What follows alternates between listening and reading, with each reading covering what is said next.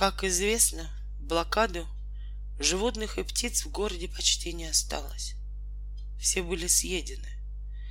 И вот в одной семье чудом уцелел один кот и маленький попугай. Кот уже не был похож на кота.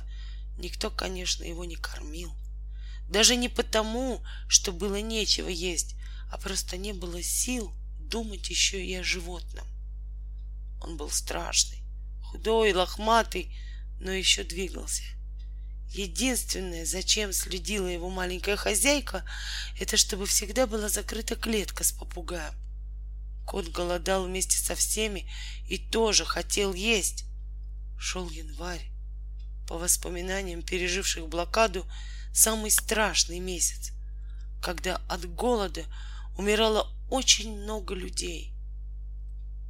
Короче говоря, на жизнь кота стал покушаться отец семейства, утверждая, что его необходимо съесть, пока он еще не сдох, иначе сдохнут все остальные.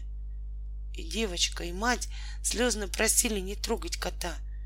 Отец злился, молчал, но терпение было уже на исходе. Все изменилось в один момент когда члены семейства обнаружили, что клетка с попугаем открыта и попугая в ней нет. Отец горько заметил, что вот, дескать, берегли сокровища, а оно нагло сожрало птичку.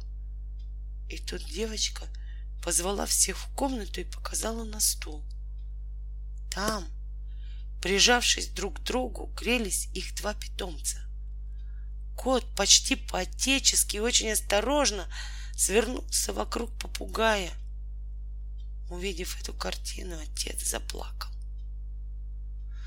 Ну а кот стал, наверное, единственным котом в городе, кто вместе со всеми отмечал снятие блокады. Эта история правда.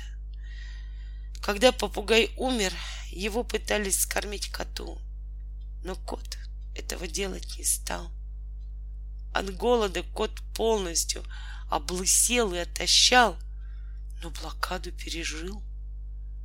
После снятия блокады маленьким детям этого кота показывали.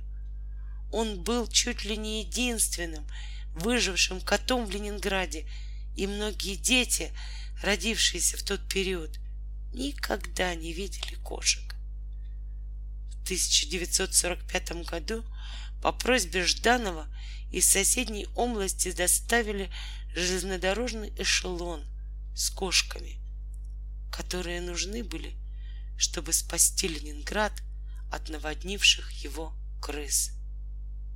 Такая вот история.